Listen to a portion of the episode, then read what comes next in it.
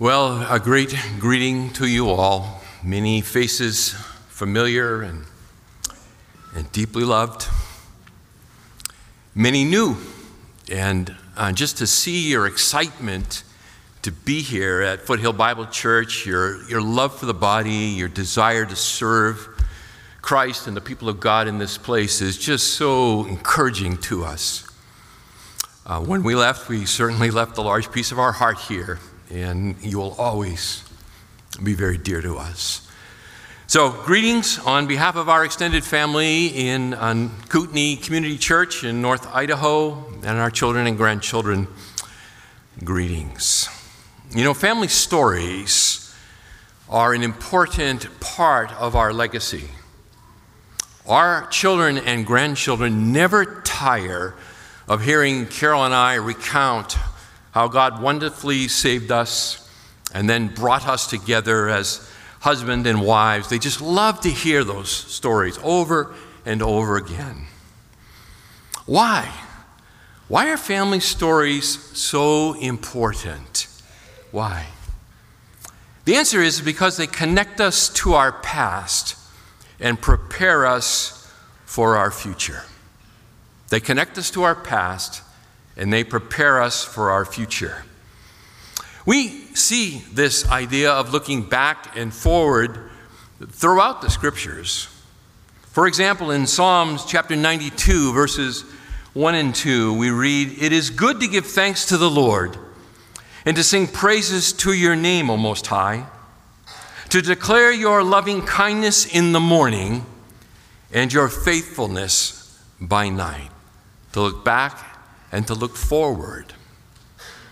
You know, God frequently exhorts his people to remember the past, to remember the past, and to do so as a reminder of both the devastating consequences of unbelief and the nearness of Yahweh to forgive and bless his people. In Psalm 79, the Verse 13, if we were to let our eyes just go back a few verses earlier, we, we see this. Psalm 79, uh, verse 9. The psalmist writes, Help us, O God of our salvation, for the glory of your name, and deliver us, and forgive our sins for your name's sake. So we, your people, and the sheep of your pasture, will give thanks to you forever to all generations, and we will tell of your praise. We will recount, really, the great salvation of our God. And that is what this celebration is about, is it not? It is ultimately that. Recently, Carol and I had opportunity to travel back to New England, a place of our home and upbringing. And there, while traveling around New England, we saw many formerly Calvinistic congregational churches in which the gospel no longer existed. They were mere shells, mere empty buildings from which the Spirit of God had long since left. Why? Why do some churches thrive generationally? And others seem to last but a lifetime. Why is that? We think about Jesus' words to Peter in Matthew 16 and verse 18 I say to you that you are Peter, and upon this rock I will build my church, and the gates of Hades will not overpower it. And yet, that promise is a general promise, not a specific. It is not a specific promise to any single church. COVID damage to many, many evangelical churches across America stand as a stark evidence from their failure to prepare for the difficult times that came. Well, as I think about Foothill Bible Church and the purpose of this great celebration, I ask the following question What specific means of grace has Christ used to protect and prosper this church? what specific means of grace has Christ used to protect and prosper this church?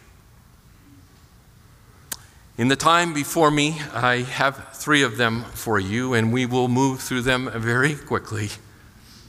Three of them. The first is this it is submission to the Scriptures. It is submission to the Word of God. This is God's great means of grace. We see this submission to scriptures here at Foothill Bible Church manifest in many, many ways. Let me just recount but a few.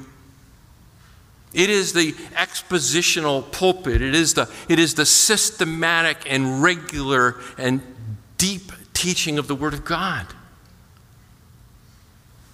In the words of the Apostle Paul in, in 2 Timothy chapter 3 and, and beginning in verse 12, he writes, Indeed, all who desire to live godly in Christ Jesus will be persecuted. But evil men and impostors will proceed from bad to worse, deceiving and being deceived. Oh, do we live in those days? But you, however, continue in the things you have learned and become convinced of, knowing from whom you have learned them, and that from childhood you have known the sacred writings which are able to give you the wisdom that leads to salvation through faith, which is in Christ Jesus. All scripture is inspired by God and profitable for teaching, for reproof, for correction, for training in righteousness, so that the man of God may be adequate, equipped for every good work. I solemnly charge you in light of that, that you in the presence of God and of Christ Jesus, who is to judge the living and the dead, and by his appearing in his kingdom, preach the word.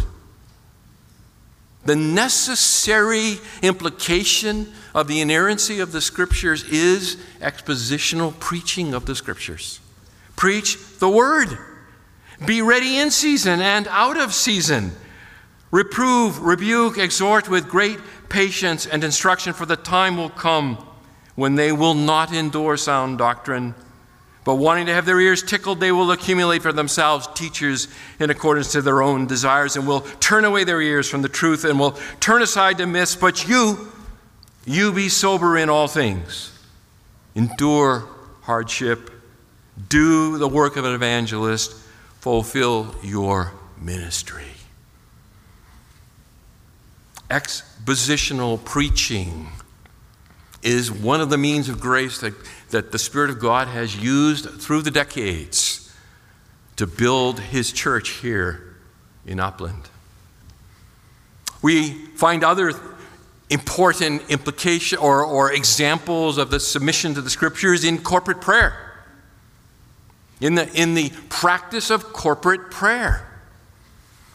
Paul writes to the church at Ephesus in chapter 6 and beginning in verse 18, he says, With all prayer and petition, pray at all times in the Spirit. And with this in view, be on the alert with all perseverance and petition for all the saints, and pray on my behalf, that utterance may be given to me in the opening of my mouth, to make known with boldness the mystery of the gospel, for which I am an ambassador in chains, that in proclaiming it I may speak boldly as I ought to speak. The gospel advances on the prayers of his people. It is, the, it is the prayer, the heartfelt, persistent prayer of the people of God that moves the hand of God and blesses the preaching of the word to make it effectual in the hearts and the minds of people. Submission to the scripture without corporate prayer is inconceivable. We find evidences of the submission of the scriptures in the plurality and servant leadership of the elders. This is another means of grace. First Peter speaks of such things in chapter 5, beginning in verse 1, where he writes, Therefore I exhort the elders among you as your fellow elder and, and witness of the sufferings of Christ, and a partaker also of the glory that is to be revealed. Shepherd the flock of God among you, exercising oversight not under compulsion, but voluntarily, according to the will of God, and not for sordid gain, but with eagerness, nor yet as lording it over those allotted to your charge, but proving to be examples to the flock. One of the great joys of this ministry is the reality that the elders of Foothill Bible Church sit under the authority of the same scriptures as everybody else. And it is that commitment to the scriptures demonstrated in the leadership structure that has been a means of grace for many decades.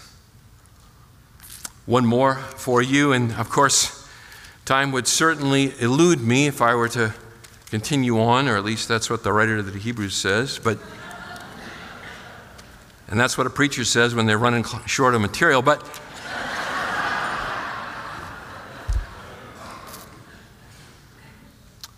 but an emphasis on congregational Bible reading. An emphasis on congregational Bible reading, both at the personal level and corporately, is another means of grace. Another means of grace. First Timothy chapter 4, verse 13, Paul writes to young Timothy, Until I come, give attention to the public reading of Scripture, to exhortation and to teaching. The public reading of the Word of God has a, has a key, foundational, important role in the life of the church. It is a means of grace. So, submission to the scriptures, that was number one. Number two, number two, I, whatever. You're not going anywhere, are you? I heard lunch is provided, so you're not going anywhere. And Mike has got like an hour sermon prepared. I'm the warm up act. Number two, Number two, um, as a means of grace, is an investment in training and raising leadership internally. An investment in training and lead, in, in raising leadership internally.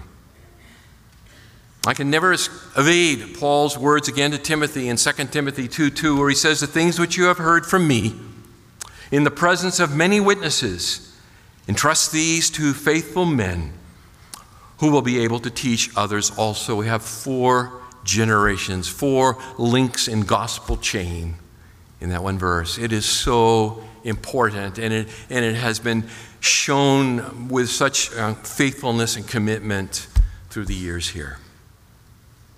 Let me remind you of just a few such things. In 1998, we launched a Foothill Institute for Theological Training commonly known as FIT.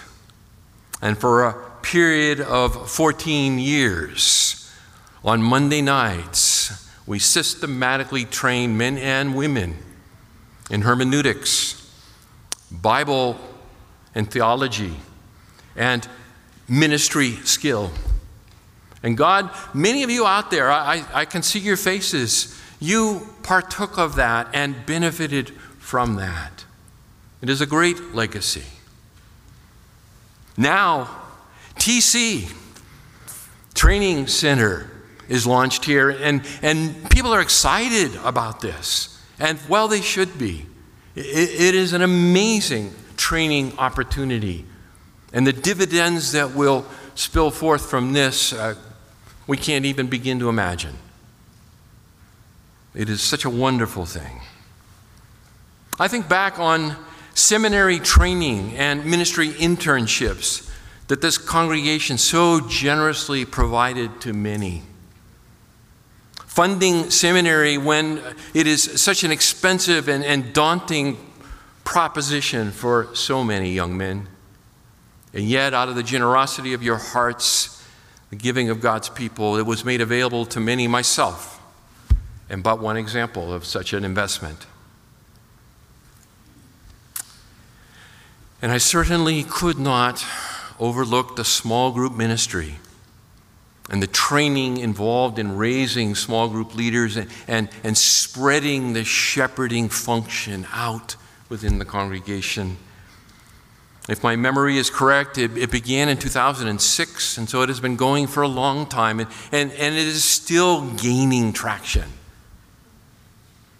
What a tremendous means of grace it is to invest in the training and raising of leadership internally. Training done right inevitably produces an outward focus. And that is my third example of the means of grace. It is an outward focus, a submission to the scriptures, an investment in training and raising leadership internally, and third, an outward focus. An outward focus. Evangelism and church planting has always been important at Foothill Bible Church. And by God's grace, we have been enabled to plant several churches.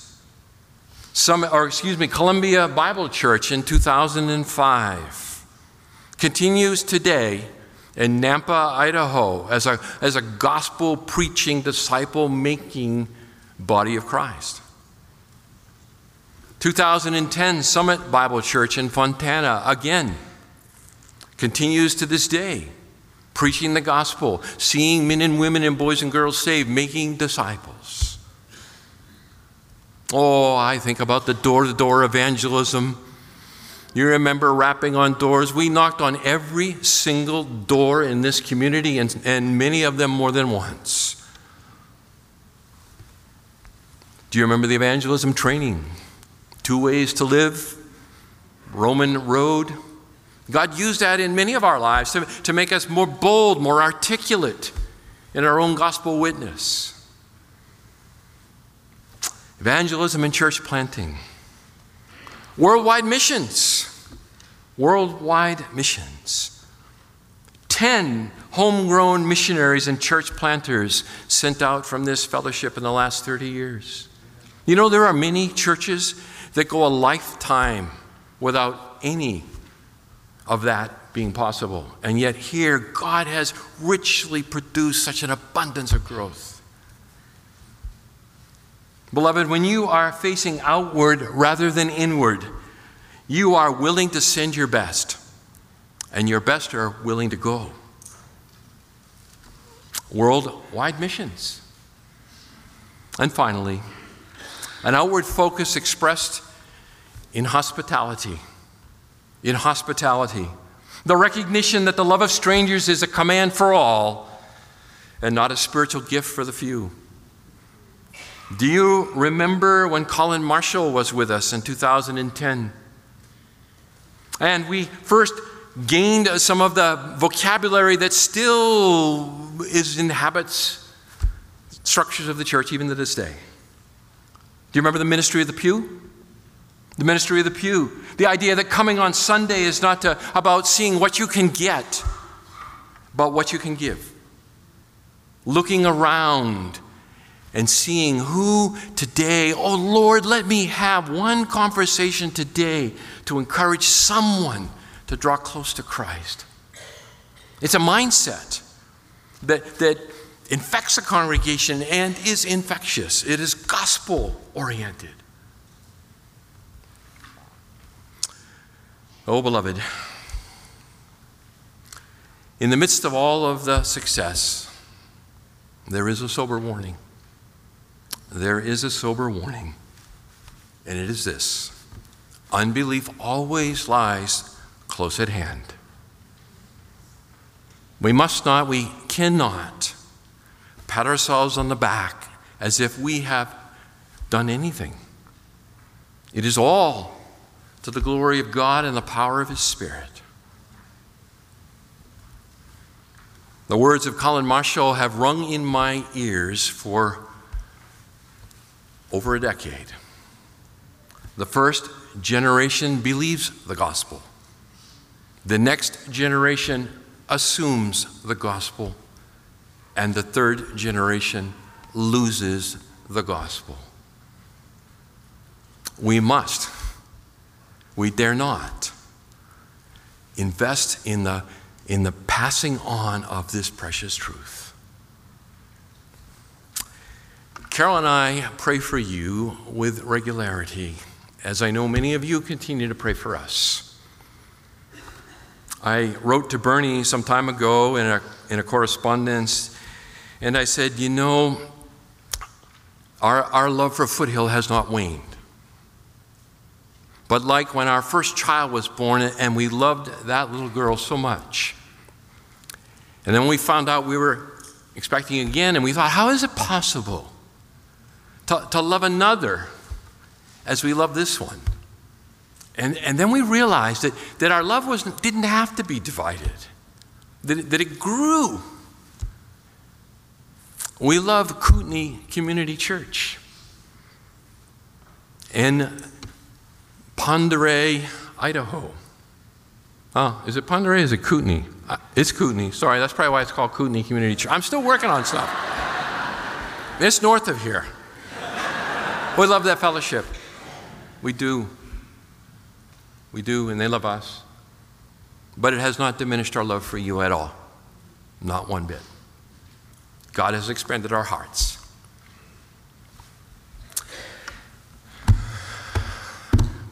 May I pray? Our great God and Father, it is with hearts overflowing with love for you because you first loved us and sent your Son to be an atoning sacrifice for our sin. When we were not looking for you, you came looking for us.